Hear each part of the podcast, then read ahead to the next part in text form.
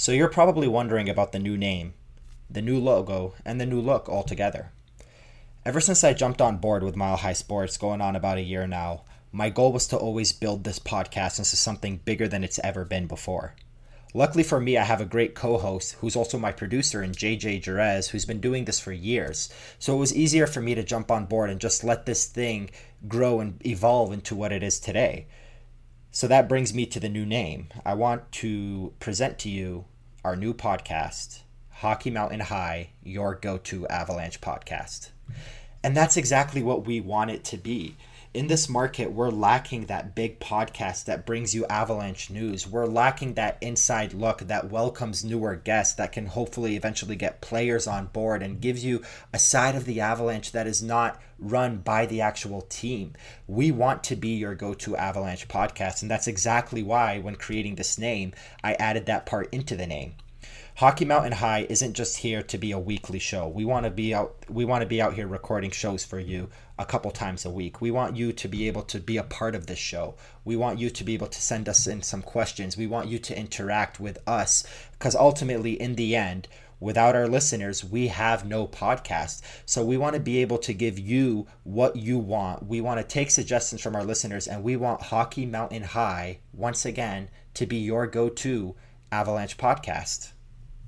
Yeah, absolutely, Aarif. I mean, ever since I started this, I've had some really great partners that all turned into great friends, but nobody has matched the energy that I have and the determination to see higher. And you have that, and I'm excited to bring this new branded podcast to everybody and really start to take some big steps forward for the Mile High Sports brand itself. And I'm happy to have you as my partner. So that being said, you know, I hope you guys enjoyed the latest episode and welcome in to Hockey Mountain High.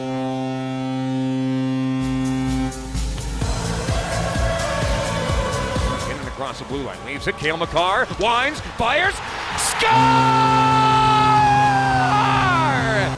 Now Rubido, top of the near circle, pass far side, wide open net. What a save made by Philip Grubauer. Just outstanding stuff. I am Grub. And oh. Zadorov smash! oh my goodness! Yeah. What a bone-crushing hit by Nikita Zadorov. And Howard has no idea what day it is, what time zone he's in, and he is slowly making his way towards the bench.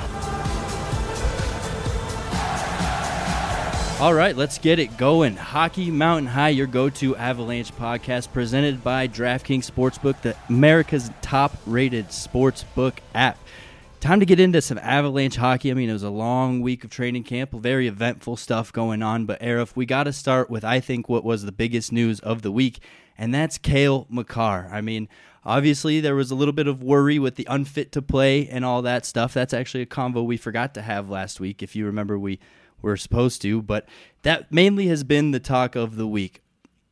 We had early indications from talking to Ryan Graves that we didn't need to look too much into the virus thing, that it was more of an injury related things. Nathan MacKinnon kind of reiterated the same thing, but let's get into an update of Cale Makar. He skated a little bit yesterday before practice, but what do you think was going on? Let's speculate a little bit. So obviously, yes, he did skate before practice started, and I showed up, you know, right as the practice was beginning. So I personally did not get to see him on the ice. From what I got from other reporters there, it seemed more like a take it easy. Let's get some shots, get some skating in. So, you know, it's nothing but speculation, but could it be a concussion? There was a video that Ryan Clark uploaded last week. Ryan Clark of The Athletic, uh, noted friend and, uh, you know, great reporter here in Denver. And it was a video that had a image or a clip of Cale Makar sort of getting hit a little awkwardly. So me and my brain likes to you know, go out there and speculate, and I sort of put two and two together, and maybe there's some concussion issues going on there. Um, I could be completely wrong. Maybe it could be a, a, shoulder. It could be something where it's minor, but at the same time, being still 10 days away or so, or nine days now from the first hockey game, there's no point rushing it. But he has also missed about three or four sessions now. So it's getting to the point where it's a little bit more serious than a precaution but at the same time, how serious is it going to be? Will he play the preseason game? Will he play in the round robin or will he play in the playoffs? Or Is he not going to get an opportunity to start for quite a while? We just we we don't know, and all we can do is speculate because unfit to play, unfit to practice, the new league protocol. Yeah, staying on the speculation train. Um, you know, and while we're all kind of worried about what's going on, do you feel this as more of a new injury, or do you feel it more as a re-aggravation of whatever he was dealing with before the, the pause play? I honestly think it's a new injury, and I have no evidence to back that up, simply other than the fact that we've been hearing this for weeks now. There's, you know, former players and former athletes that jump on podcasts and radio shows, and all they talk about is how hard it's going to be for these current players to jump into competitive hockey like this. And they always mention that this is not a normal training camp. This is not a training camp where you start off by getting your feet wet and slowly building it into the first preseason game, into the second week of preseason, into opening night, and then an 82 game season to prep for the playoffs you have 10 or 15 sprints being these training camp sessions leading into one exhibition game leading straight into meaningful competitive playoff hockey to determine a Stanley Cup champion. So all of these former players and all these former athletes talk about how you're going to be tweaking your groin, you're going to be you're going to be aggravating your joints, your ankles, your knees, whatever it may be and Cale Makar's a young kid, man. He came into this training camp, uh, balls to the wall. He went all in. And I could see a young kid like that possibly going a little too hard, too fast, and sort of tweaking something. So, again, there's no basis to that. There's no evidence to that. But it just, I, in my opinion, I feel like that's what it was. I remember right before the NBA was about to get their start going, and there was kind of some articles out there rehashing what happened before their last lockout which I, I, think was in 2011 12, if I'm not mistaken. Um, Correct. And what after months of taking a break and not playing at 100% physicality and 100% intensity that comes with a game, they returned to play, and suddenly there was an explosion in ACL surgeries. They had a, a, huge spike, and that's kind of what you see going on here, I think. I mean, you jump right into the intensity of this kind of practice and this kind of hockey that you're getting ready for. Um, but I think it's a it would be a little less concerning if it was an, a new injury, honestly. You would hate for him to be doing this all again from an injury that he's already had. So I think if he's had these three or four months to heal and it's still an old one, that's when you're worried.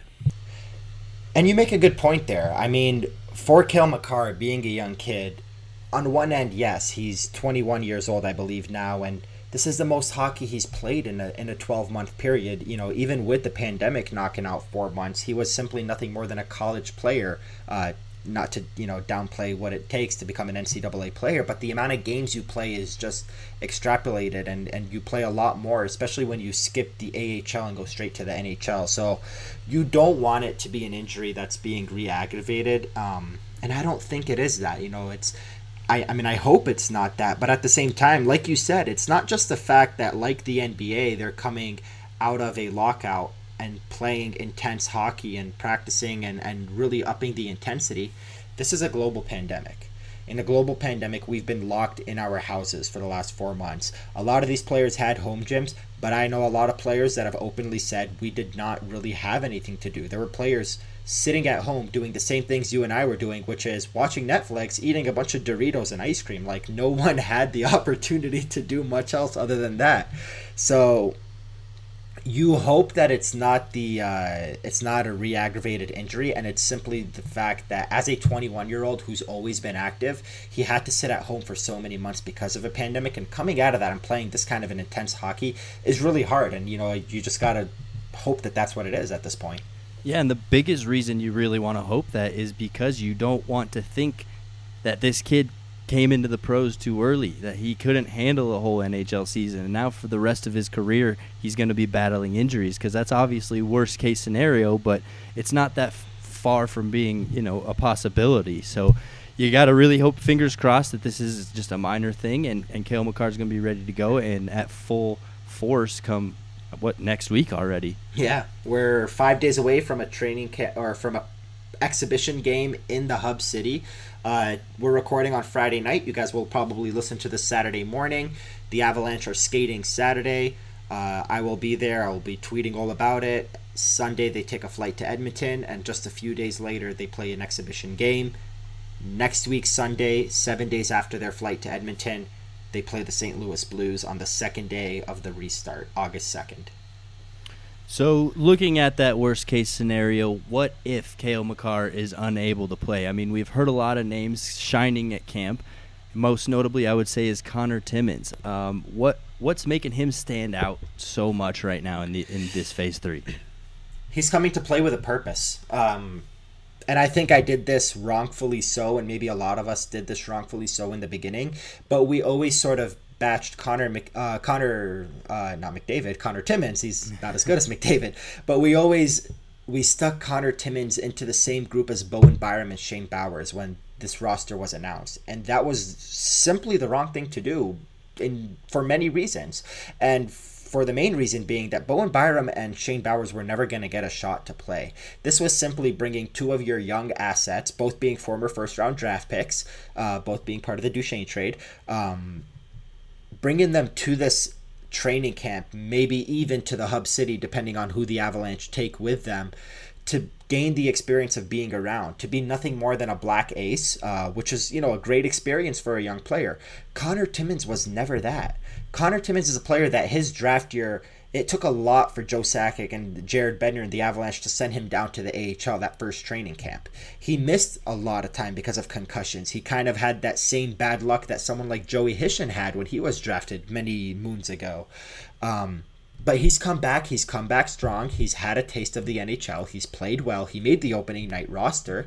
And he's more than just a black ace. He's here with a purpose and he's here to play and to fight for that opportunity. And I think we said this last week. We know how the Avalanche feel about Nikita Zadorov. We know about the fact that Ryan Graves being paired with Cale Makar sort of took over that role that Zadorov was going to play when Zadorov and Barrie used to be in the top four. We know that Zadorov's days may be numbered. And when that day comes, we know that Connor Timmins wants that top six spot and he's here to sort of push his way into it now. There are a handful of guys that have a lot more experience than him. I mean, you look at Mark Barberio, you look at Anton Lindholm. Is Connor Timmins, do you think he leapfrogs guys like that and he is the next guy up? You know, worst case scenario, Cale Makar needs a day off or just simply is unfit to play. So with Cale Makar in the lineup, you have your top six of Makar and Graves, Johnson and Girard, Zadorov, and Cole. In my opinion, from what I've seen these last uh, few weeks, and especially this past week with special teams, I would say Connor Timmins is number eight. And probably a 7.5 because he's itching ever so close to number seven and is the only name you never mentioned. It's not Lindholm, it's obviously not Byram, and it's not Barberio. It's Kevin Connauton, the veteran defenseman the Avs got from Arizona in the Soderberg trade. And the reason why I say that is because Connauton has been getting time on the second power play unit, uh, when or second sorry penalty kill unit. Not to confuse uh, our listeners, the second PK unit, Connauton has been playing a lot of minutes there. Now, I could be totally wrong because there's something to take into account here. Without Makar, Girard goes up to the top PP unit. On one side of the ice, the Avalanche have their top PP and top PK. On the other side, they have the second unit for each one. Now, without Makar, Girard goes on the top power play unit. Your number two power play unit now has Erik Johnson. Johnson is usually killing penalties, but because he's on the power play side, they need somebody to fill in on the PK side, and that could simply be all that Kevin Connauton is doing. And then the third defense pairing of penalty kill is Barberio and Timmins. So it could be one of two things. It could be that Connauton is earning his uh, spot as the number seven defenseman by getting those PK minutes, or it could simply be Bednar plugging in a veteran because Erik Johnson's on the PP and you can't have two Erik Johnsons on the ice at once. Uh, as much as we'd all love to see that in all its glory. Uh, so I think that he's he's jumping in there. So for example, power play two on uh, their last day of skating, which was Thursday, power play two was Kadri, Nichushkin, Donskoy, Namestnikov, and Johnson. Those four forwards have been sort of always there. Namestnikov and Compher sometimes uh, alternate, but it's Namestnikov's spot at this point with Donskoy, Nichushkin, and Kadri. All four guys that were not here a year ago. The defenseman should be Girard, but without him, it's Johnson. And the second unit penalty kill, and this is going to bring us to another name to talk about. On defense, it's Graves and Connauton. Up front, it's Nieto, and Tyson Jost. What do you think yeah. about that? I mean, it's it's just kind of a sign of the times. That's what happens in a training camp. You're going to have these players that are going to make it hard on coaches, and they're fighting for their lives to make themselves seen. I mean, you said it a little bit ago. They're limited to how many players they can bring. Well, all these guys want to go. I could tell you that much, and all these guys want to be a part of this, especially the the potential this team has. You don't even if you're the last guy whose name is on the Stanley Cup, your name is on the Stanley Cup, right? So people want to make this team and they want to make it happen. So it's not surprising that names like Connauton are, and Jost are out there. But right now, it's going to be so important, you know, especially if teams are in form, right? We kind of expect a slow start just because, like what we've seen from the start of regular seasons, teams kind of come out of the gate a little bit slow, a little bit because they're sharp, right? On both sides. Both teams are sharp. Both teams have been preparing. Both teams are in full swing in terms of injuries. So the special teams is what's really going to make or break, I think, these early games, and it's going to be a huge X factor. So you got to have it as sharp as possibly as you possibly can. So if you can avoid guys like Connauton and Jost, in my opinion, you got to do it. But if they're making it impossible for the coaches to push them aside, then you, you got to go with that too, because it's about it's not just goalies that you ride when they're hot it's everybody you got to ride when they're hot, and if those guys are, are, are making themselves seen, then why not why not go with them? And I mean that's why the Avalanche went out and made all the moves that they made, not at the deadline, but last year in the offseason. All of those reload moves that teams make at the deadline, where, you know, for example, St. Louis going out and acquiring a Marco Scandella and trading for all these depth defensemen the year they won the Cup, Michael Del Zotto, and so on and so forth. The Avalanche didn't need to do that at the deadline because they did a pretty good job of it in the summer when it was apparent that Carl Soderberg had no spot on this team because of his high salary and, you know, uh, Bednar and the Avalanche wanting to turn a new leaf with a real number two center in Kadri and giving Compher that third spot, they went out and traded him for a depth, def- depth defenseman which isn't much, but at the same time, it's something that you're eventually going to need. Having Mark Barberio, who by the way is the best trooper out there, like he's the he's the ideal number seven, number eight defenseman because he never complains. He comes to practice every day. He barely gets to play, but he always puts in the work. Mm-hmm. So now you have these veterans like Barberio and Connauton who you can push into the lineup if necessary. We've already talked about this on the forward side. Um, obviously Colin Wilson is not playing this tournament, but it's great to know that when you have an injury, you don't need to go down and find a you know what the Avalanche used to do with guys like Brad Malone and all these guys that just didn't really fit but they were the next man up. No, you have guys like Tyson Jost. You have guys like you know, eventually who would have at one point been Colin Wilson, uh, Barberio, Connauton. You're putting feasible guys into game play and action rather than going and pulling uh, Anton Lindholm or whoever you may feel is not necessarily someone that should be playing but is because next man up. And that's what it is. The Avalanche yeah. went out and built that depth. So it always sucks that you can't have somebody like Makar in the lineup, and we don't know if he's going to play and when he's going to play for that matter. But it's next man up, and the next man up for an app for the Avalanche right now is is we have some veterans and we have a young, hungry Connor Timmins. So the Avalanche do have nine very capable defensemen. Yeah, aside from Connor Timmins, three of those four veterans, Lindholm, Barberio, Connauton, have a good amount of NHL games played. That really is such a great luxury to have. Like you said, you're not reaching, digging at the bottom of the barrel for whoever can come up. These guys have proven that they can play. They have done it before. Maybe they're not exactly you know up to par with what this team calls for now, but they've got the experience. So fingers crossed that Makar is back in the lineup because especially on the power play, as I mentioned, it's going to be ever so important. I think power play one just looks so much more threatening with him up top than Sam Girard. I think Cale Makar just has a better shot. He's quicker with releasing the puck and just just poses a bigger threat up there um, on the blue line of the power play.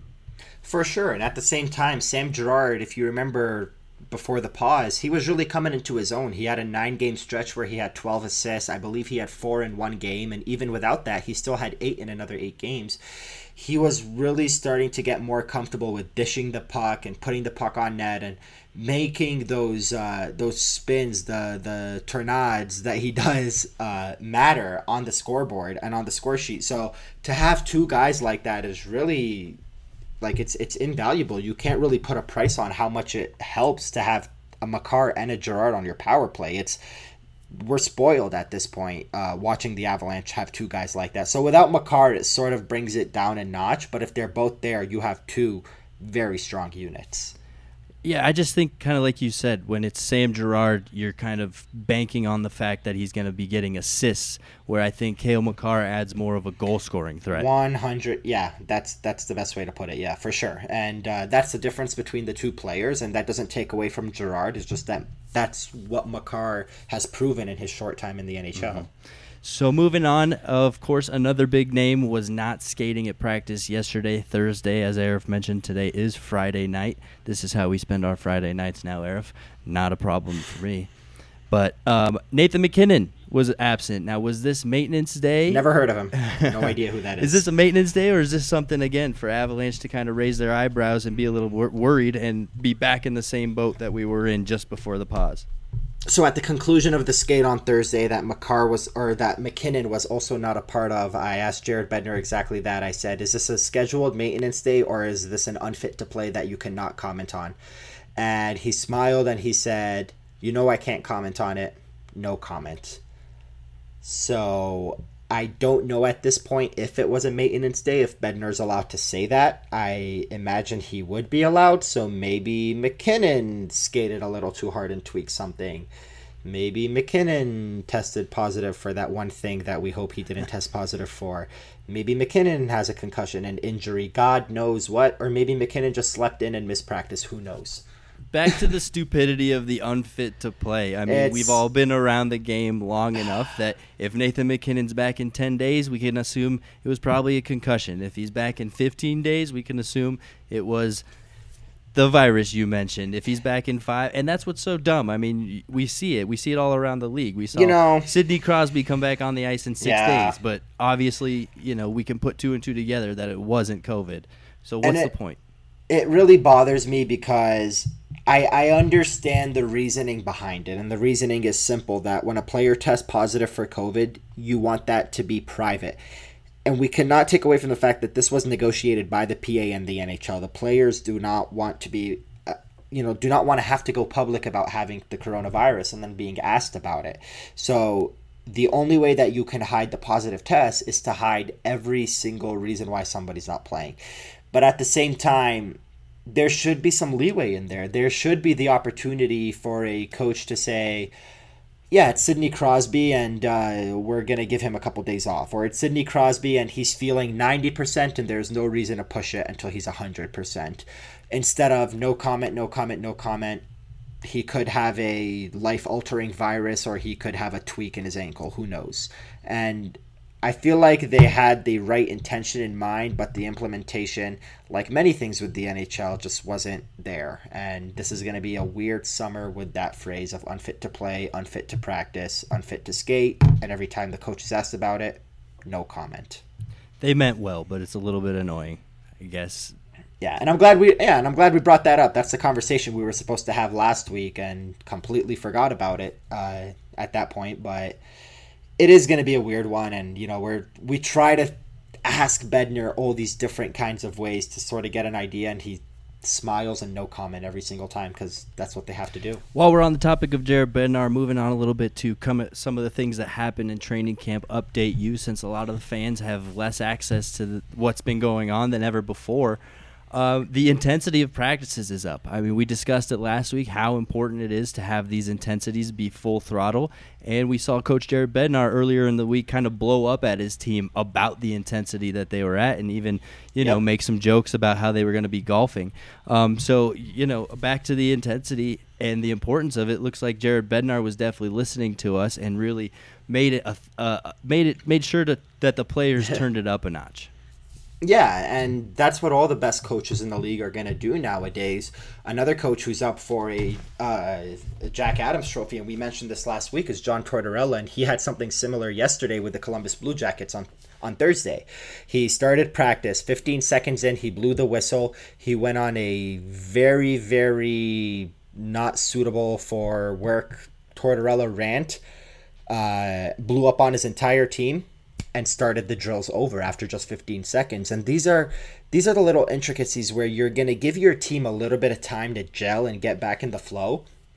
But being in the second week of a two week training camp before the most intense and historical hockey in a tournament that's going to be in a hub city, kind of like an Olympics with a virus, there gets a point where it's like, you know what, you guys need to be up to par with where we need you to be. And, you know, it's it's it's one of those things, it's a double edged sword. How hard can you push them before you start tweaking injuries? And is that why Makar and MacKinnon are out? Who knows? But at this point it's it's uh it's the intensity needs to be there because you need to do your best to sort of mimic actual gameplay and that's what these scrim- scrimmages have been they've been sort of a simulation of what it's going to feel like to play intense hockey this quickly after a, a four month break from being able to almost do nothing physically I also think coming from Jared Bednar, it's it's a lot stronger of a message. Usually he's the player friendly coach. He's the chill guy. You rarely see him lose his temper. You never see him get mad on the bench, no matter how screwed the Avalanche get by a replay call or what have you. So I think that message where he raises his voice, that really you know resonates with the players, and they receive the message he's delivering because again it's rare to see. I mean you remember being what in first grade second grade third grade where the cool mild mannered teacher you had suddenly snapped one day and then you knew oh wow this guy means business. I better. It was it was usually at me. Yeah, I definitely remember that. Exactly. That's how I know it so well as well. So uh, another thing is that it's it's sometimes good for a team to kind of bond over the the shared hatred of the coach, even if it's just for a day. You know, if the players can go back in the locker room and be like, "Wow, coach was really a dick today," um, you know, that's something that that helps kind of the camaraderie of a locker room, in my opinion. So I love to see it from Jared Bednar. You love to see the fire. You don't necessarily like to see that the Avalanche are slipping up on the intensity side of things and might be golfing sooner than later, but you do like to see the fire from from the head man. And I, yeah, and I wouldn't look too much into it in terms of the Avalanche not being up there with intensity. Uh, this is going to be very cliche, and this is year one of my career of hopefully 20, 30, 40, God knows how many years I get to do this for. But um, I'm going to do the same thing that every reporter does every single year. When training camp starts, I'm going to go to a couple sessions, watch a couple guys skate up and down the ice, and I'm going to come out of it. I'm going to go on a radio show, a podcast, on Twitter, on Facebook, on Instagram, and I'm going to say, the boys look great. They look like they're skating hard and they look like there's a lot of intensity. And I'm going to say that now because they do. The, the Avalanche look great. They look like they're skating hard and they look like they're playing with a lot of intensity. And even a little bit of a hiccup led to Bednar not being pleased, and that's great. That just means that this coach is here to hold his players accountable, to let them know just how important it is to be intense and to be practicing and to get all your ducks in a row because the Avalanche really, truly do have a shot at this thing. And I don't think we're saying it enough. I don't think we're talking enough about how good this team is. Maybe the pause sort of put us all into like this weird blunder of a life where we just don't really understand what's going on anymore. And I mean, I completely get it. I don't know how it's the end of July and we're talking about hockey right now, but this is a damn good team. And damn good team doesn't always win the Stanley Cup every year. There's a lot of damn good teams in the league that always come up short. And the difference between coming up short and winning is going to be those kind of things that Bednar did the other day. Is going to be the John Tortorella raging at his team to get that intensity up ASAP, and that's going to be the difference between a winner and a loser. And Jared Bednar wants to win. The Avalanche want to win. They look like they're they're they're out there to prepare to win. And we've heard all this time during the preparation in the phase one, phase two. How are these teams going to get excited with no fans? How is momentum going to be generated? How is energy going to be built? Well, Jared Bednar might be taking it upon himself to really light the fire under these guys' asses because somebody's got to do it, right? And yeah, you know, if it's not going to be the players and the leadership, Jared Bednar is going to have to step in there and do it for him. But that segues me nicely into what I wanted to talk about next, and that's kind of all the Zoom interviews we've gotten. We've almost talked to every single player on the Avalanche through Zoom calls. Now it's a little bit different through Zoom, of course. You can't engage with the player as well as you could normally. You can't read the body language as easier, but you can still hear the the self belief in each and every one of these players. They can't stop talking about how much they feel this is a great team that has an amazing opportunity in front of them. So just to hear the players kind of have that and really believe it, you know, one thing's to say it, another thing is to make me feel like you actually mean it. And every single player in there really believes in this team's chances right now and it's just great to see them coming from all these different walks of life in terms of their career. It's great to see someone like Rantanen who joined this team just as they were at the bottom of the league and built themselves up. It's great to see someone like Landeskog. You got to remember how long ago Landeskog got drafted now. I know he's only 27 and turning 28 later this year, but Landeskog's first career game was Peter Forsberg's jersey retirement night. Landeskog's first career game was Semyon Varlamov's first career game with the Avalanche. It was a long freaking time ago. He's been through a lot. He's been through the Shane O'Briens and the Ryan O'Byrnes and the Greg Zanons and the Jan Hejdas and the Francois Beauchemins and the list goes on and, and the Joe Colbornes and the Patrick Wiercioch. Holy crap, man. This team has been through a lot. And hearing the way that he's talking now compared to in years past, even in 2014 when the Avalanche were a top team, even last year when the Avalanche were cruising through the first round of the playoffs and taking San Jose to seven, it's a different feel. And seeing guys coming from other teams like Ian Cole, who's been there, he's been to two Stanley Cup finals and won them both times. Seeing a Namestnikov come from a Tampa Bay team that made it to the finals. Donskoy, who's been on probably the best team to never win the cup in that San Jose Sharks 2015 to 2017 era. All these guys are saying the exact same thing that we have a shot.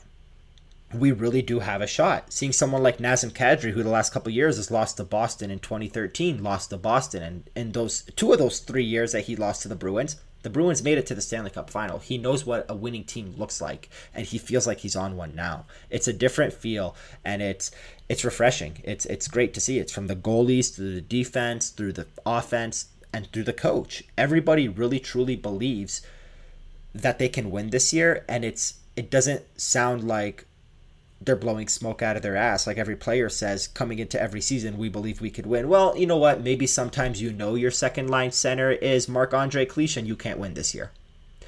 But they don't feel like that.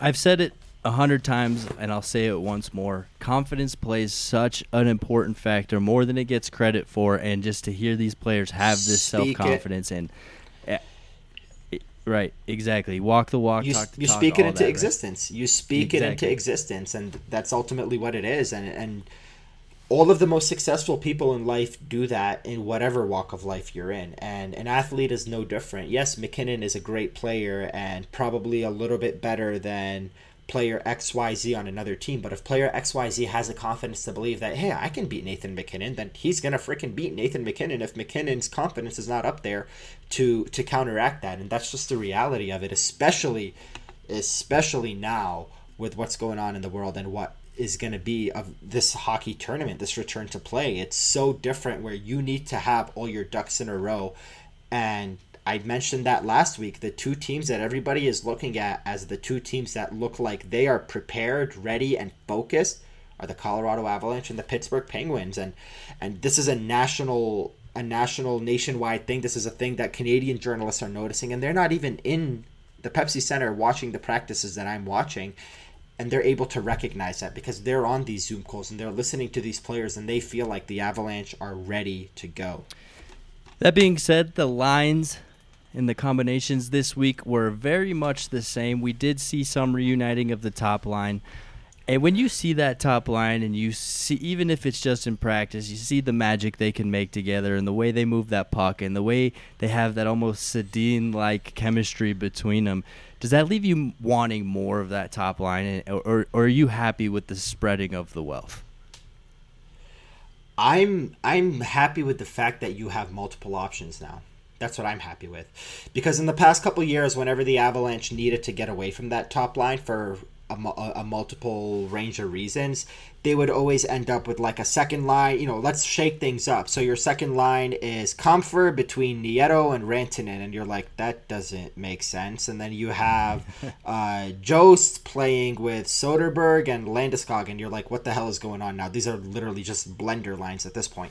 But the ability to have a Burakovsky who you can throw on the top line and bring Landeskog down. Burakovsky, MacKinnon, and Rantanen sounds like a top line. You bring Landeskog down, you have Landeskog, Kadri, and, and, and Nichushkin, Landeskog, Kadri, and Donskoy, Landeskog, Kadri, and Namestnikov, and that sounds like a top line on many other teams. So I like the fact that the Avalanche have options. I like the fact that you can have Burakovsky playing there for a majority of the game, But if you get an offensive zone whistle off of an icing, you can throw out MacKinnon, Rantanen, and Landeskog and say, "Hey, these guys are tired. Go nuts." I just think you'd you'd like just, to get some fluidity, though. You know, I I don't like the blending of the lines. I'd love to see just the top line be the top line, but it leaves weakness. It leaves a little bit of weakness, not too much, but uh, more weakness in the depth lines than it would if you break them apart. And and make no mistake about it, the uh, the Burakovsky pairing with Rantanen and MacKinnon is going to be the top line. That's what it seems like it's going to be, and unless something changes tomorrow, the last day of practice before they you know disappear to Edmonton, and I don't get to see them for many many months in person, uh, that's your top line. And I really like it for many reasons. And I know we spoke about that second line last week, but I do need to add that having Landeskog play with Kadri is going to be a lot more valuable to a player like Kadri than having Burakovsky there.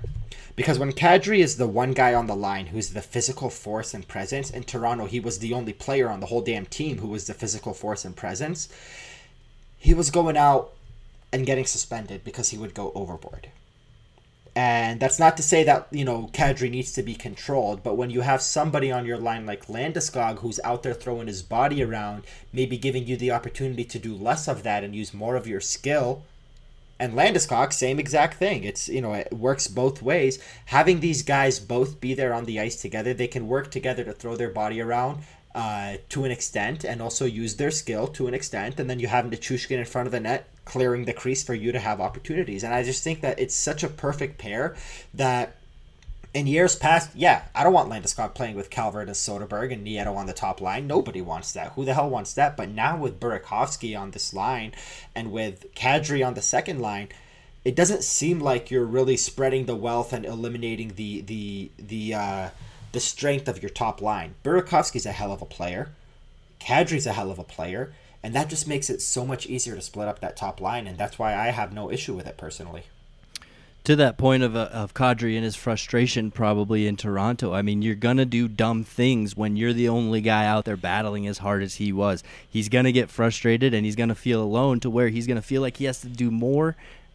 Maybe it's not the right thought, and that's kind of where he gets, you know, a, a bit crossing the line. And, but with a guy like Landeskog, yeah, and with a guy like Landeskog on his side, I don't see him doing those stupid things because he has a partner to come help him out. He has a partner to throw bodies around with him and kind of be that bash brother and not have to be the sole representative for physical hockey because he's not even that big of a guy.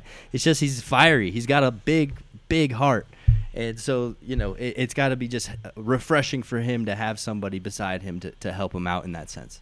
Yeah. So for both of them, they both feel – fortunate to have the other person there with them. And for for Kadri's sake, I mean, that's how his career in Toronto ended.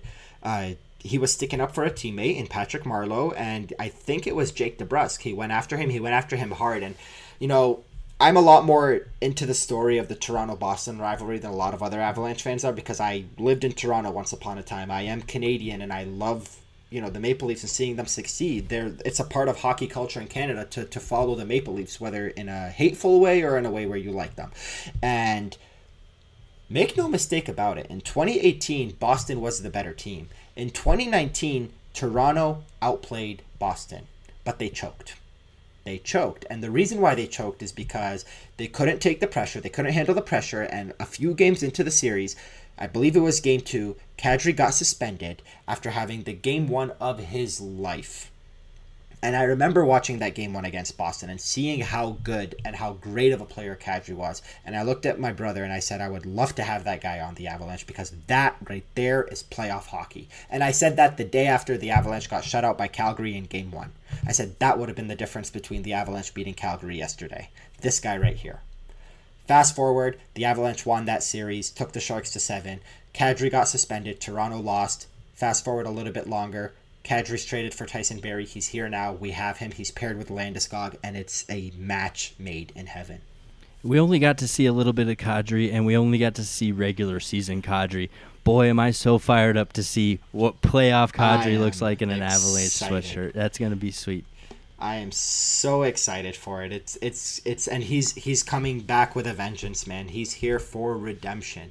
And you better believe Kadri wants to get out of the first round to show the Maple Leafs, to stick it to them and to the city of Toronto and to the fans that I love you guys, but you made the wrong move. and getting to the Stanley Cup final and winning that damn cup and taking it. I mean, I don't know if players are going to get a day with a cup, but taking it back to Ontario, taking it back to the London, Brampton, Toronto area where he grew up, and being able to say, look what I have. In your face, right? Exactly. And especially if they face the Bruins in the finals, it would just be poetic for Kadri to win it that way. Yeah, that'd be amazing. But first, before we move on, I got to tell you about DraftKings, guys. Grab your peanuts and popcorn. Baseball is back. Today is opening day, actually. That's right. The boys will be getting back on the diamond this week. And while we may not be able to join them in the stadium, there's plenty of action to be had from the comfort of your home. There's no better place to get in the action than with DraftKings Sportsbook, America's top rated sportsbook app. To celebrate baseball coming back, DraftKings Sportsbook, of course, is offering free bets for every home run your team hits. Take advantage of this Grand Slam offer is easy. All you have to do is place a pregame bet of at least $25 on your home team and for every home run they hit in that game, you'll get $5 worth of free bets. That's huge for the Rockies who are always hitting home runs at Coors Field. Additionally, DraftKings Sportsbook is offering all new users a sign up bonus of up to $1,000. Don't worry if baseball isn't your game. DraftKings offers great odds and promotions on all sports, range, ranging from MMA to basketball and soon to be hockey, right, Aarif? DraftKings Sportsbook is Yeah. U.S. based, making it safe, secure, and reliable. Plus, it's easy to deposit and withdraw your funds whenever you want. Download the top rated DraftKings Sportsbook app and use code MHS when you sign up. For a limited time, all new users can get sign up bonus of up to $1,000. That's code MHS for Mile High Sports to give to get your sign up bonus up to $1,000 only at DraftKings Sportsbook. Let's go Rockies. Yeah, and uh, you must be 21 or older, Colorado only. Bonus comprised of a first deposit bonus and a first bet match, each up to $500. Deposit bonus requires 25 times playthrough. Restrictions apply. See DraftKings.com slash sportsbook for details. Gambling problem, call 1-800-522-4700. And I'm happy to say for the first time in ever that Hockey Mountain High, your go to Avalanche podcast, loves their DraftKings. And we are so excited for not just baseball, but eventually basketball, hockey, and everything to come back so that we could be the degenerates that we are. And DraftKings is going to be there to support us along the way. Yep, I've already got a bet that I'm eyeing that I'm going to be hammering come next week. I'll tell you guys about that probably on next week's episode when we dive a little bit more into the upcoming tournament and a, a few bets that we're going to make. Why not? Let's play along with the DraftKings while we've got them on board, huh? So, Yeah. moving on a little bit, winding down the show. We're in the uh, back nine here. Today, Gary Bettman had kind of a media call just addressing everything before phase four here and before teams head off to their hub cities, which will be this weekend. And safety, safety, safety was the message from Gary Bettman. I mean, he made it a point to say how often safety was the number one decision maker in everything they did just another testament to how good of a job they've done putting this together.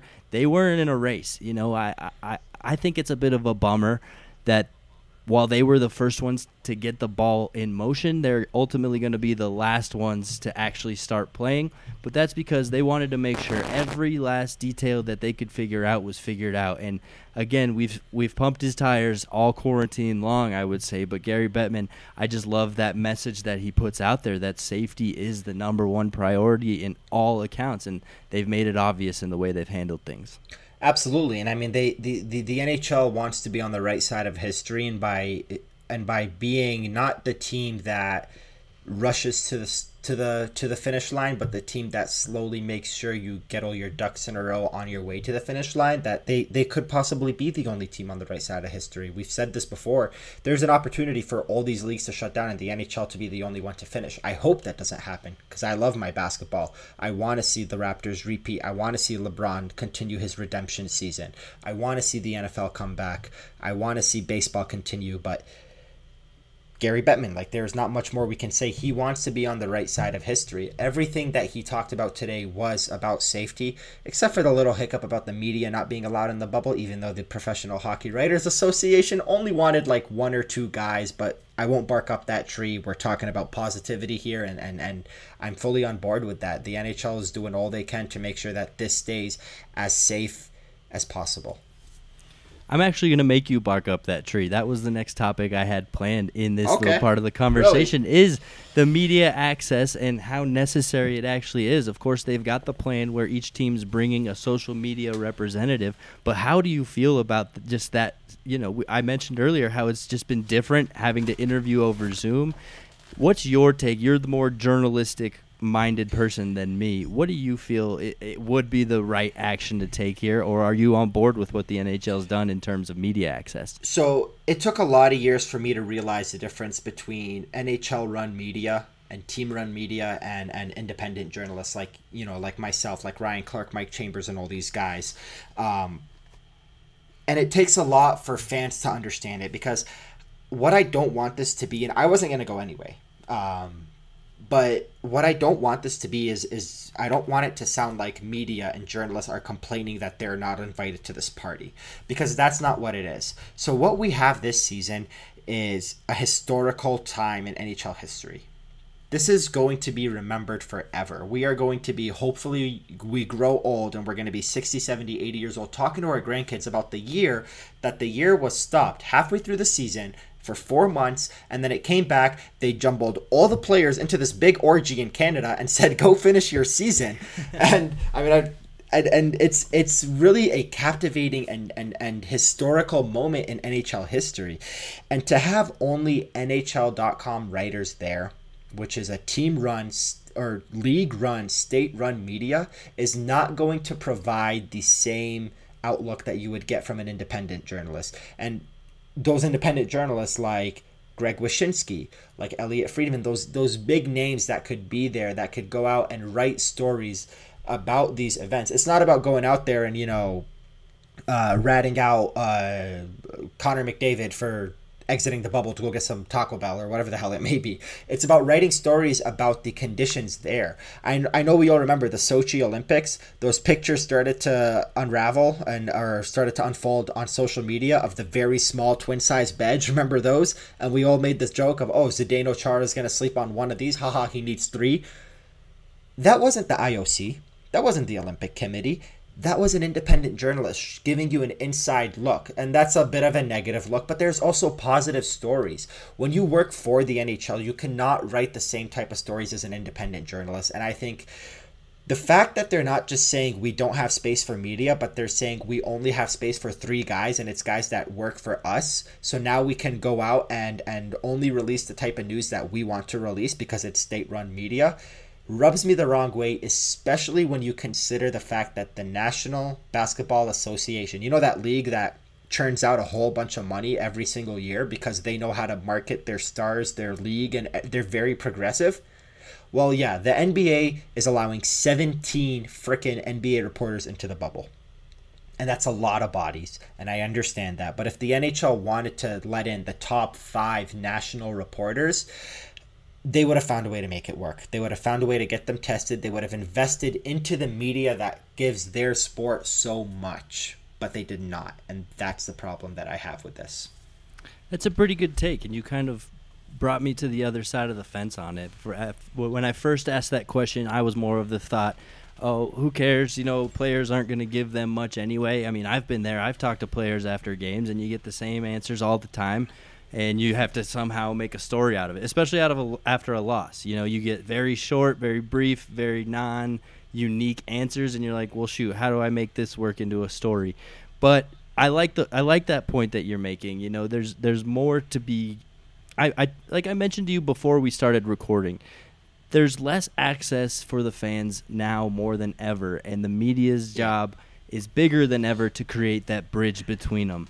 And the fact that they're just kind of stiff arming that and having only the positive vibes of state run media um, being in, in control and in, at the helm just again yeah it, it's a, it's a bad look it's kind of authoritarian it, it just authoritarian it just right sucks. Word? Yeah, that is the right word. And it just sucks because this year more than ever, this is a year where you want those stories to be in, ingrained in, in, in history, in world history, in hockey history forever. And we're not going to have those.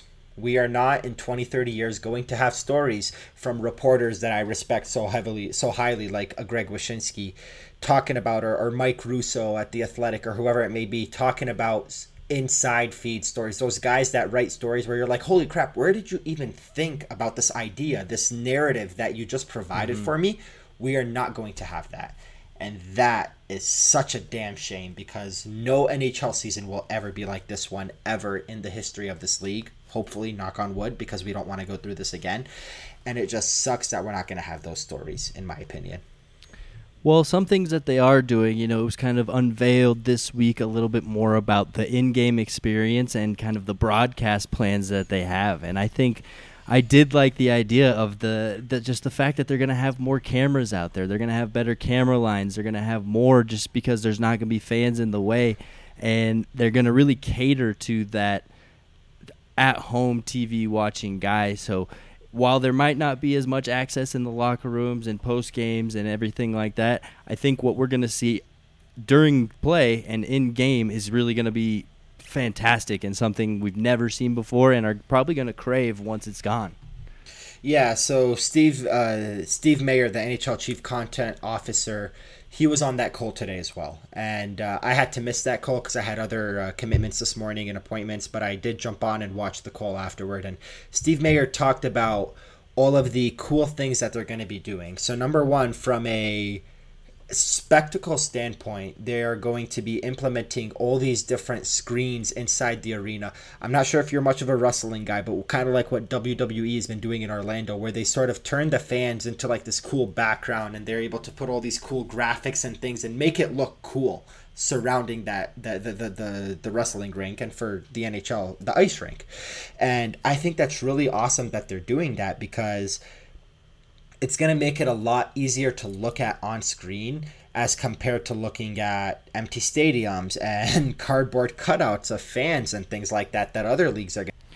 And it's it's not just that. I mean, I, am excited to see what it looks like. It, it, seems a little bit gimmicky, in my opinion. I mean, uh, of course, I always have to take that because players aren't going to give a shit what's in there in the ring, you know, or, or surrounding the rink. I mean, uh, you you got me distracted with that wrestling comment. And yes, I used to watch wrestling. Haven't watched it in a long time, but I get what you're saying. It's going to be really cool from a, from a TV standpoint.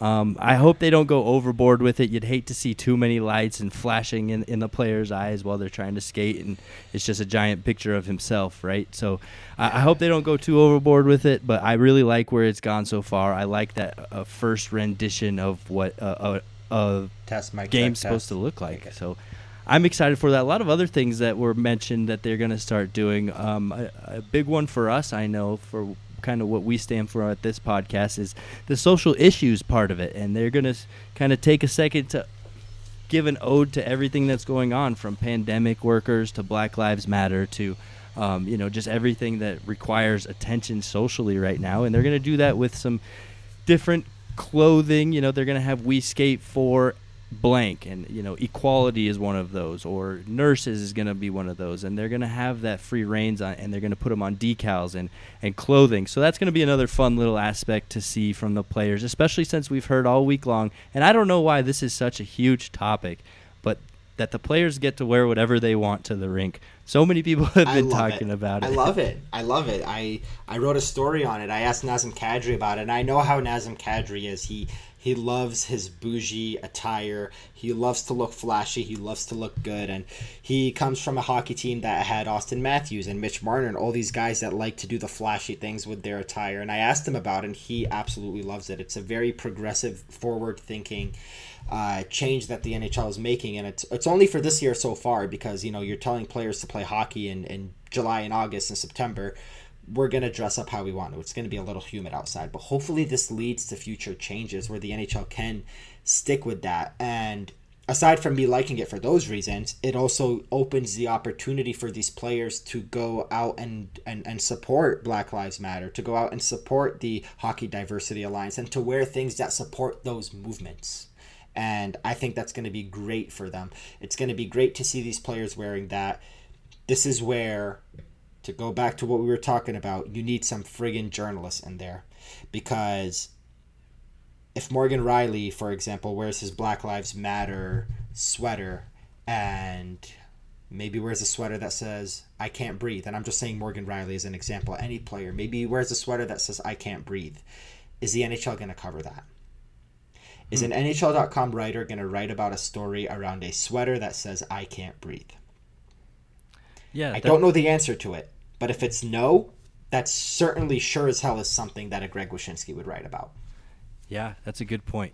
Absolutely. And you know, I think I I guess I'm a little on board with the attire being however they want to to do it just because it, it these are different times. I think probably that rule was implemented maybe 10 15 years ago where it was more trendy to dress like you're from the streets and, and you know a lot baggier and now it's it's a lot trendier to dress classy and make it make yourself look good and and you know I think that's what a lot Yeah. of NHL players are about. You could tell just by the way they wear their suits. So when they get a little bit of creativity to kind of bring out their, their Louis Vuitton or their Burberry and Gucci, eh, I think they're they're going to be able to look real good and be able to just uh, show a little bit of personality, right?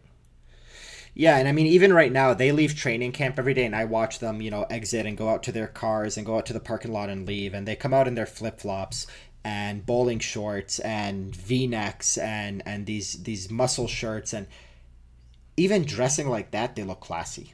Mm-hmm. So it's going to be a different look, and I mean, all the power to them, man. We're in Denver, and it's 95 degrees, and I don't expect them to leave wearing a full suit.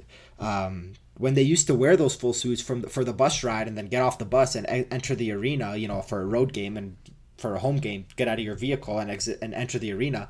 There was like 20 or 30 people that saw you in those suits. It was a bunch of Pepsi Center workers, maybe the social media girl, and then you go to the locker room, you pass by a couple ushers.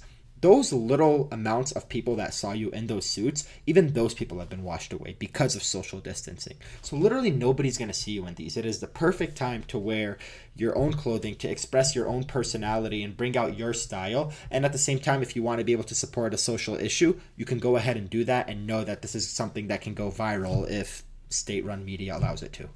Yeah, I expect to see a lot of the uh, change hockey culture hoodies that were sold by For the sure. Hockey Diversity Yep. Alliance. I've finally got mine. It's a great hoodie, fits great, and, and just looks awesome. Um, another thing that was implemented, and I know how we feel about this already, but they finally decided how they're going to figure it out, and that's the cussing problem. How are they going to figure out how to block these players, dirty mouth sailor players from cussing on national TV, and that's going to be that they're going to do the five second delay, which I think is complete horse bleep. Yeah, I mean, this was an opportunity for the NHL to at least offer an alternate feed where you can, you know, not suitable Yeah. for children. You know, if you have seven, eight, nine year old kids at home that would just want to watch their Pittsburgh Penguins go for another cup, you can play the five second delay feed for them. But for people like Yeah, they did it with Michael Jordan. You know, with the Last Yeah. Dance, they had two different versions. They had a TVMA version and a TV14 version. Why can't you do? it Why can't you do that here? And again, this is the progressive forward thinking part of, that the NHL is lacking and Gary Bettman and his team are lacking. For all the good things they've done, they still don't think about these little things that could mean so much in growing the game. We saw what somebody, I, I'm sure you've seen the account, the Tony X, the guy that discovered hockey five years ago. Um, he watched a Blues versus Blackhawks game seven, and he's from St. Louis, and he's he's one of the biggest hockey fans you'll meet now. And he watched a game four years ago in the playoffs and said, "You guys have been hiding this from us. This game is lit." And he just was all in on this sport. He of worded it a little bit differently, but he was all in on the sport. And I think if you provide NHL players have some of the best one liners you will ever meet in sports. They have the best chirps you will ever meet in sports. If you provide an access to that, aside from the HBO Winter Classic thing they did for a few years, if you provide the access to that to the general public, they're like, holy crap, this sport is awesome. And it's it's those forward thinking progressive things that are just such small details but could mean so much to the growth of the sport. I mean, that's why Spit and Chicklets is as popular as it is. It's not Exactly. rewriting the the wheel. It's nothing amazing. It's these players allowed to be themselves and allowed to act like themselves, and it's hilarious, and people are just drawn to it. Why not let the And they- players that are actively playing, you know, draw that kind of publicity and attention as well? And that's exactly what it is. I mean, even with Spit and Chicklets, it's it's there's two players on the you know that are hosting it, and and Ryan Whitney and uh, Paul Bissonnette, and they're both hilarious. Like they have that hockey player uh, demeanor and and humor to them. And then they bring on a bunch of former NHL players that have the same thing, and it's no holds barred. They can say whatever they'd like and things like that. And some current players jump on, but a lot of current players, and they say this openly, that they have current players that say, oh, you know what, we're not going to do this until maybe after we retire or whatever it may be. And um, that's simply because they don't want to be able to, you know, they don't want to say too much or catch themselves saying too much at a time when they shouldn't be. Um, and that's what makes that podcast so cool and that's you're spot on 100% with that and and it's just it's a missed opportunity for the NHL but at the same time if this is the one thing that we have to complain about for this season to to, to be completed I don't mind. I really don't. You know, I'm not done complaining. Almost as lame as the no cussing is the fake crowd noise that they decided to put in there. Of course, all sports are doing it. I think it's so dumb. But um, a cool thing that the NHL is kind of doing is getting the unique sound from each team. So, for example, um, you know, when Grubauer makes a good save, hopefully they have the soundbite of the crowd saying "Gru." That and if they don't, and if they don't, they can play the one where Minnesota says "Doob" for Dubnyk, or the one where they used to say "Lou" for Luongo, and all the other ones that all sound the friggin' same now for the goalie thing. Um, not to be a Debbie Downer on that, but yeah, I mean that's definitely something that's going to be interesting. I don't want to complain just yet because I'm I'm more intrigued that I'm you know if I hear it for the first five seconds of first period and think it's lame, and be like this is stupid, turn it off. Um, but I'm I'm more intrigued with that. I'm also very intrigued about the multiple camera angles that they're going to act have now. There's going to be over 20 different extra angles in each of the two arenas at Scotiabank uh, Place and at Rogers Arena, or Scotiabank Arena and Rogers frick, man, Scotiabank and Rogers are every arena in Canada now. The one in Edmonton and the one in Toronto. Um, it used to be so much easier when it was Rexall Place and Air Canada Center. That's the Canadian side of me. But anyway, um, there get, there's going to be over 20 extra cameras in each rink. And the reason why that is is because without fans, you're able to place cameras in spots that otherwise would be uh, filled by fans and, and butts and seats. And I think it's just going to provide an extra unique. Remember all those different camera angles you can have in EA Sports, where there's one where you can like shoot in on the side of like MacKinnon's hips as he's skating and it looks all fast and stuff. Like you're going to get that in real life now probably there's going to be all these cool things that are going to make the game so much cooler and steve mayers you know along with all the things that you talked about earlier this is going to be one of those things where it's just going to look so exciting even without the fans i think the nhl is going to do all they can to to not make it just look like a boring game in an empty ice rink yeah kind of like i mentioned when i brought that up at the top of this segment i think it's going to leave us wanting more of it once it's all said yeah. and done and yep. we're going to be almost preferring that that way and say, hey, maybe we could watch games without fans for the rest of all eternity. Who knows? Um, but uh, that's about all I wanted to get to. Uh, I guess last point. It's, it's just an hour and six minutes. That's all we want to get into. Nothing We're going crazy. Long. We haven't even begun our, our, our wrap up of the show here. But um, you know, thinking of the Gru chant and everything like that, and how you kind of mentioned that they're all getting the same around the league, and they're all getting progressively weaker. Um, it just reminds me of how awesome it used to be back in the day. My personal favorite one, and I know it was from college, but I remember the Avs fans when they were brand new, they would they would do this, and it'd be like, for example, San Jose is back at full strength, and what does the crowd say? And they still suck. Those are the kind of things that we need to get back to, not just the. You know what they? You know what they do in Columbus. You know what they do in Columbus and I discovered this the first time I went out for an Avalanche Blue Jackets game. We're talking 2011. The Jackets had been to the playoffs once and had been swept. Uh, they played in the same division as the Red Wings. It was a weird time. It was before the Blue Jackets are what we know them as now, as a team that can be a contender eventually.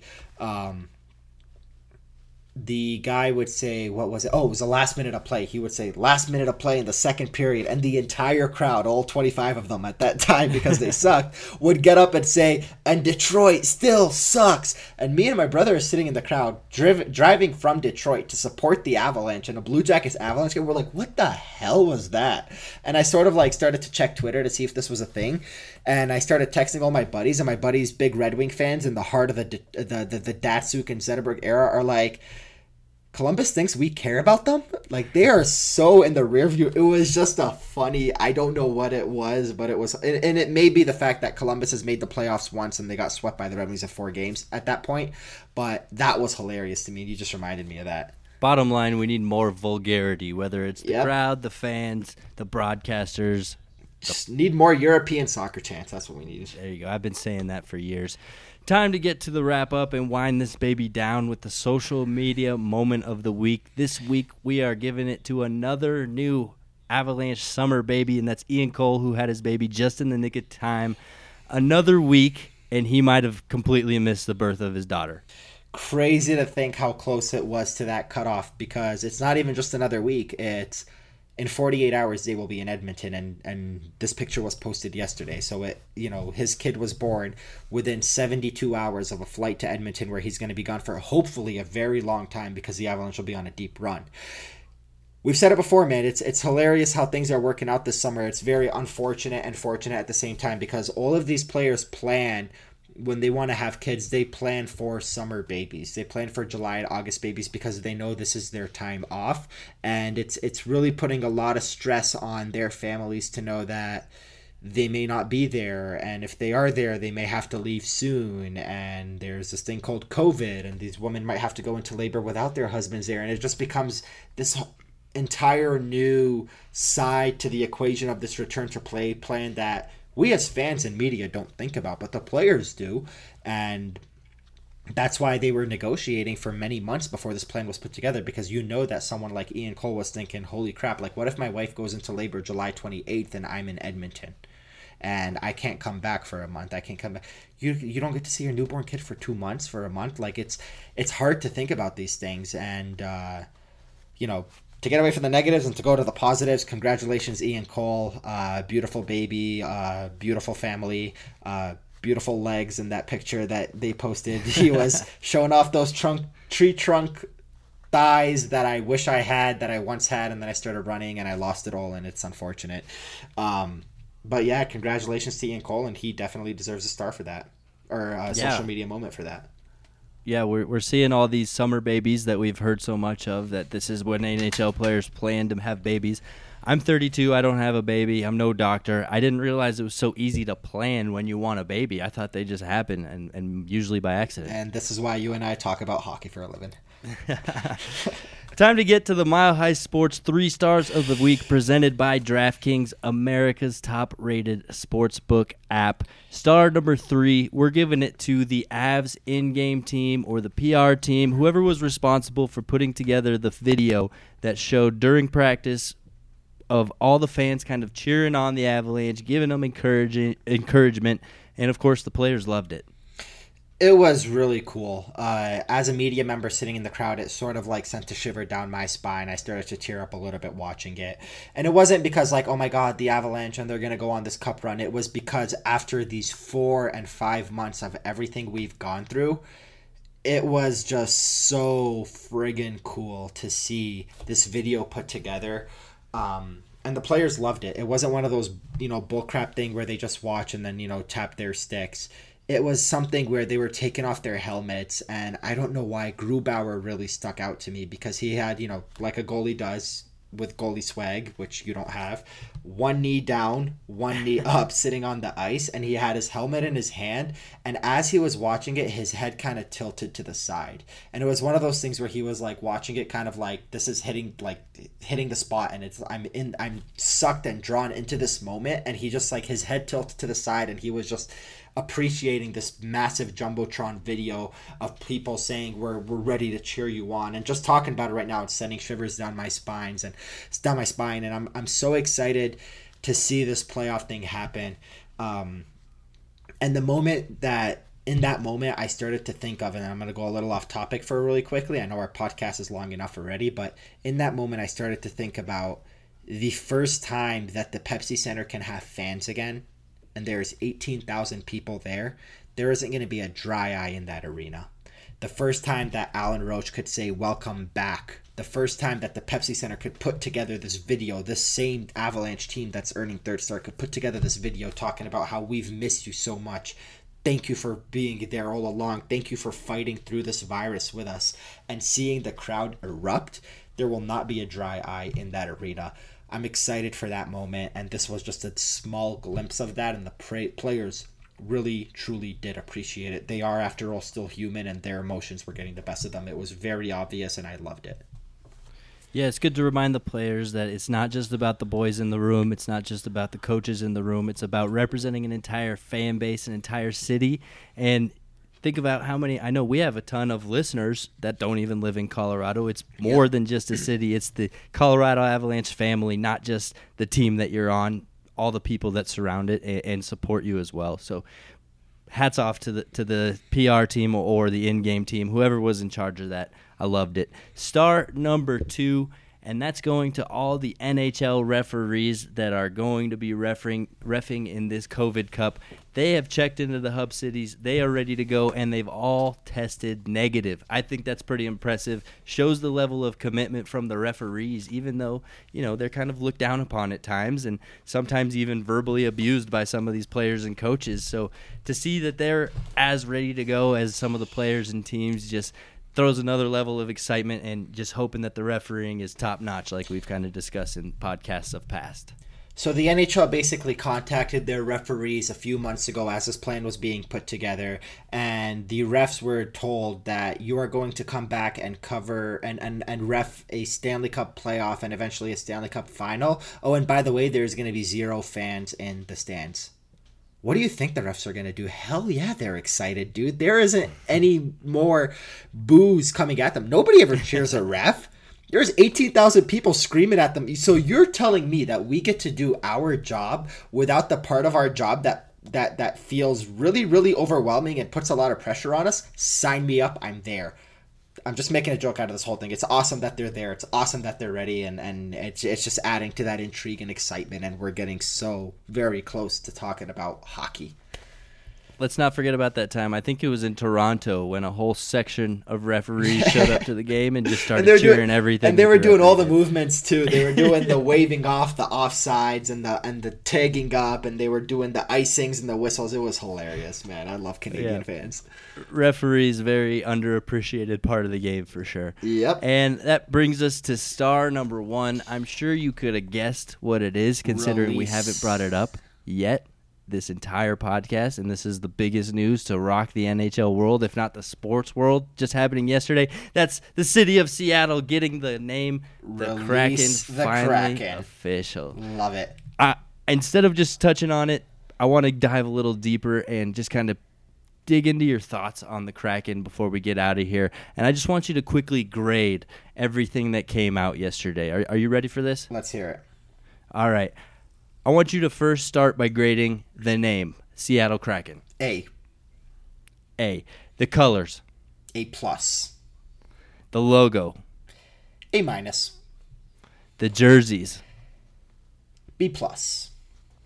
And finally, how good do you think they're gonna be? I mean, there's been a lot of talk. Are they gonna run things like Las Vegas, or are teams gonna learn how to protect themselves after learning the the, the the hard way against the Vegas Golden Knights. What do you anticipate for this team skill wise? The teams between 2017 and March 2020 learned to not make the same mistakes they made in Vegas, and those are the mistakes that led to you know Florida giving up multiple guys and and uh, Minnesota giving up multiple guys and all those wrong moves that they made. Pittsburgh actually gave Vegas a draft pick to take Fleury, believe it or not and now Fleury's the face of that franchise. So teams between 2017 and March of this year learned to not make those same mistakes. And then a pandemic happened. The salary cap stayed flat. A lot of teams have to get rid of players, and because of that, Seattle's going to capitalize. They're going to get a lot of good guys because players just don't have the money to keep everybody that they wanted to keep. And Seattle's going to be a damn good team. Thankfully, they're in the Pacific Division. Arizona's going to jump into the uh, Central Division where the Avalanche play. Um, but I think they're going to be a good team. I don't know if they're going to pull a Vegas and make the finals in the first year. That was something that we probably will never see again. But they're going to be a damn good team. And just think of who they're going to acquire, man. On the Avalanche, they may get to grab one of Grubauer or Francouz. They may to get to grab a Joonas Donskoy, a Valeri Nichushkin, an Ian Cole, a Zadorov, a Graves. Who knows? They're going to get a good player. And I think, unlike when it all happened with the Vegas Golden Knights, players were unsure of that time around. They didn't want to go to Vegas because they were afraid it was just going to be such a terrible team. I think now players are going to be kind of they they've saw what happened with Vegas yeah. and they might be excited to go to Seattle, fresh start. Get it's a, a hell, it's a hell of a place to live. The Pacific Northwest is a beautiful mm-hmm. place. Mm-hmm. There's a lot of rain and, and greenery out there, and uh, the idea of living in Vegas might sound weird to a lot of people, but Seattle, that's a hell of a place to live. Yeah, let's go out there and make a lot of money and, and really make a name for ourselves on this new team. I'm down. Absolutely. And that wraps up our extremely long episode of Hockey Mountain High. Hockey Mountain High. I Your forgot go it. to Damn it. Avalanche podcast. I forgot it. Uh, I thought you were setting me up for Ah. it. It sounded like you were, but that's a new name, and I and I, I I'm gonna give you a pass because you've been doing this for so many years with one name, and I've been here for twenty ish episodes, and I already made you change the name and learn a new name. Um, but yeah, like you said, this was a long episode, and and it was a hell of an episode, and I'm so excited to see where this podcast is gonna go. I just want to ask from all of our listeners, subscribe, leave some comments. Uh, reach out to us on Twitter. Tell your friends. We want to be your go-to Avalanche podcast, and I cannot stress that enough. As as an Avalanche fan that grew up in Detroit and always wanted a podcast specific to this team, there wasn't really ever any options out there that were consistent like other teams had, and that always made me sad that we don't get that inside look. I want to be able to provide that inside look for the fans because I, in the end, am a fan and I was someone that in your shoes would love to have a podcast that could be as big and as great as this. Hockey Mountain High, your go to Avalanche podcast. Subscribe, comment, let us know what you think. Comment on the new logo, comment on the new name. Let me know it sounds stupid if that's what you think. JJ and I are going to be here to do this and we're going to blow we're going to start churning out these episodes for you multiple times a week and giving you something truly that's that's that's great content to listen to. We'll start throwing some guests on here so you don't have to hear us blabber for an hour and 20 minutes next time. Um, but I'm excited to see where this goes, and I hope you guys are on board because uh, it's no turning back now, man. We are committed. Mile High Sports is committed. We are all in on this, and one way or another, we are going to be your go-to Avalanche podcast. Yeah, we got big plans coming, not just podcast wise, too. So stay tuned to us and uh, just keep a lookout for, for big things to come. Um, I'm really excited Big about them. Like I said, I'm excited to have Aarif there to kind of share my vision with me. Um, so, yeah, that being said, thanks for in, hanging out with us on the first episode of Hockey Mountain High. Nailed it that time. Um, Avalanche Talk, you know, it wasn't ever something that was near and dear to my heart. It was just kind of passed on to me. So I'm happy with the name change. I really exci- excited about the logo and just to start building the brand here with you, Aarif. Let's get it going. And yeah, other than that, thanks so much for hanging out with us today. We'll be back next week to spit out another one and preview the COVID Cup that's uh, coming our way. Don't forget to download Sports DraftKings Sportsbook, America's top-rated sportsbook app. Other than that, for Aarif, I'm JJ. Hockey's for everyone, and we out you.